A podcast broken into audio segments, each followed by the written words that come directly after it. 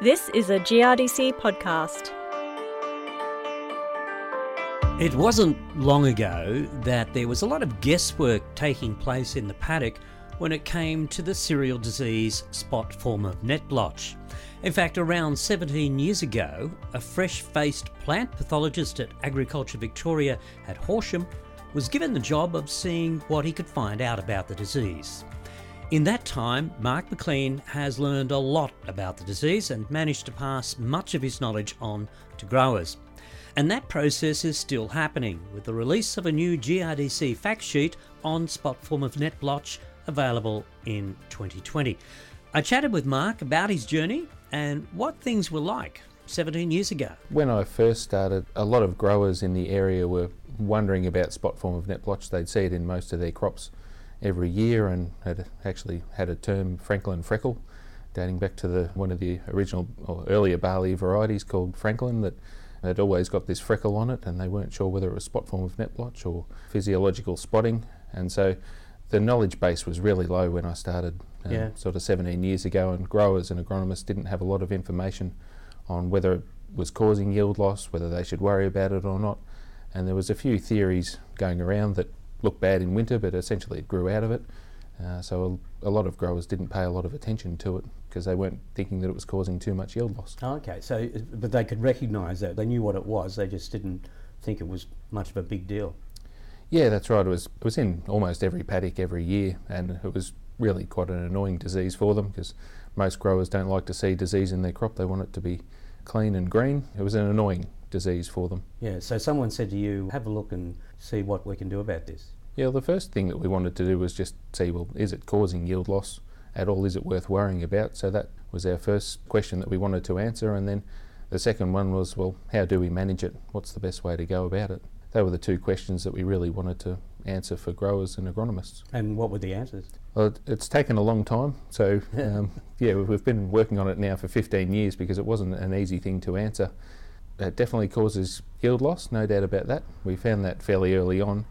But the losses that we were finding were sort of around that 200 to 300 kilograms per hectare was in the Wimmera region. So we're finding it wasn't a huge problem, but it was definitely causing loss Yeah. and worth worrying about. Just getting back to growers and their knowledge at the time, were they practicing any sort of particular management techniques to manage the disease, to, to handle the disease? Yeah, most of the varieties were susceptible at the time. Yeah. So the main solution in crop was fungicides, but there wasn't a lot of information around on uh, when they should apply the fungicide, what product to use, and what rate, and that sort of thing. So there's a lot of uncertainty. So there was uh, many growers were they were doing the, the best they, they knew of, and they were applying fungicides when it worked in their program and when they thought was going to be the most effective.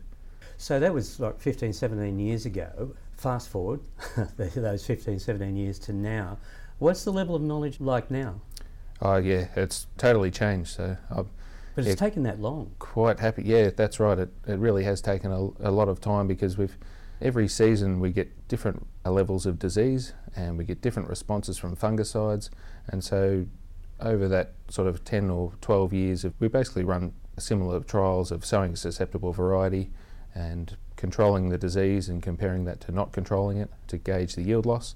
And then we're also running a, a set of, I guess, best management practice fungicide application trials. And at the end of a, a series of about a, a decade of those trials, Mm. we've come up with some pretty good rules of thumb Mm. for growers. And yeah, now we've got a really good handle on how to manage spot form of net Yeah. We'll get to that in just a moment because there's a new fact sheet that's coming out, and I suppose it's going to bring all this knowledge of the past decade or so together. Is that right? Yeah, that's right. Yeah, it's pretty amazing that you can do 15 years of research and it can come down to three or four pages of paper. so, yeah, it's really nice that we're going to be able to condense it all down to a, a fairly easy to understand Yeah. and follow form. Yeah. A- And probably countless pages of scientific papers as well. yeah, we've had to really narrow down our, our messages and condense the information quite a bit. Yeah, okay. Well, let's get into the fact sheets because it is a pretty exciting time for you. As you say, it's a culmination of 15 or 17 years' work. Just tell us about the disease as it stands now and what are some of those control methods and how have they changed over the years? It's still a very common disease across most of Australia. Unfortunately, a, a lot of the varieties are still susceptible to the disease, so Mm. it is quite common and it's favoured by I guess we say cool, wet conditions, so typical winter weather. Typical winter, yeah. So the more it rains during winter, the more issues we have. And it's also favoured by earlier sowing. So a lot of sowings are getting pushed forward into April, early May, and that's just perfect for spot form of net blotch. The main thing is that it is a stubble-borne disease. So whenever we're sowing susceptible barley crops into infected stubble, it can be from the last two to three years, that's where we're setting ourselves up for, I guess, severe infection or levels of infection that could potentially cause loss, Mm. and that's when we need to manage it. In situations where there's a, a longer rotation between barley, so where we've got four to five years, there's a lot less inoculum in the system, and the spot form of net blotch is actually a, less likely to cause yield loss and Mm. going to be less of a problem. Four to five years for, for the inoculum hangs around. That, that's a long time to adjust your rotations, isn't it? It, it doesn't have to be that long. Yeah, the disease is there as long as the infected stubble is there. So it's as long as the stubble takes to break down, which generally two years is enough for Okay. most stubble to break down.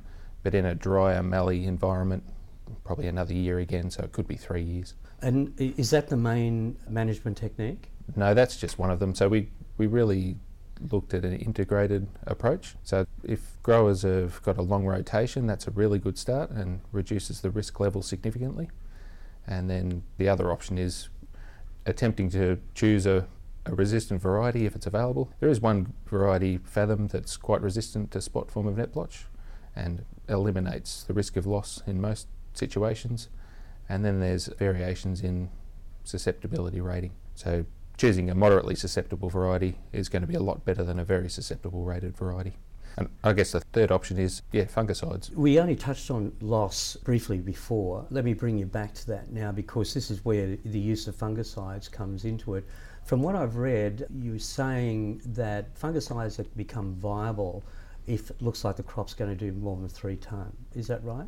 Yeah, we're finding that there's a definite relationship between loss and yield potential in the presence of the disease. So if we're going into a situation where there's infected stubble and we're pretty sure we're going to get at least 10% infection, yeah, then we look at the yield potential. We found that once we get over two and a half tonnes per hectare, there's pretty consistent losses due to spot form of net blotch. So that seems to be the magic number, that two and a half tonnes.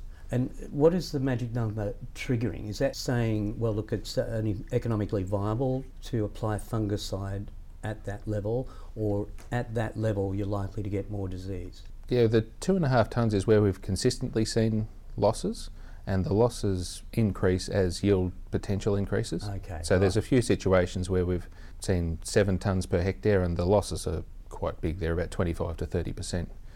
Huge. When we get below two and a half tonnes per hectare, we do still see losses, but it's sort of about 50 percent of the time. So it's not as consistent. Is there an economic threshold though? Yeah, so there's a difference between where we see loss and then where we see economic benefits. Yeah. So the economic benefits are generally from about 2.7 tonnes onwards. That's when fungicides become economically viable consistently. Yeah. If growers are targeting crops that are yielding more than 2.7 tonnes, then they're pretty likely to get an economic benefit. What fungicide strategies have proved to be the most effective? Yeah, we've found that there's two really effective fungicide strategies that work in majority of cases, and that's either a pre-season application, so either seed or fertiliser applied fungicide, followed by a foliar application at flag leaf emergence. Uh, that has been consistently quite effective. And the other one is a foliar application at stem elongation, followed by flag leaf emergence. And both of those are, work quite well in all situations.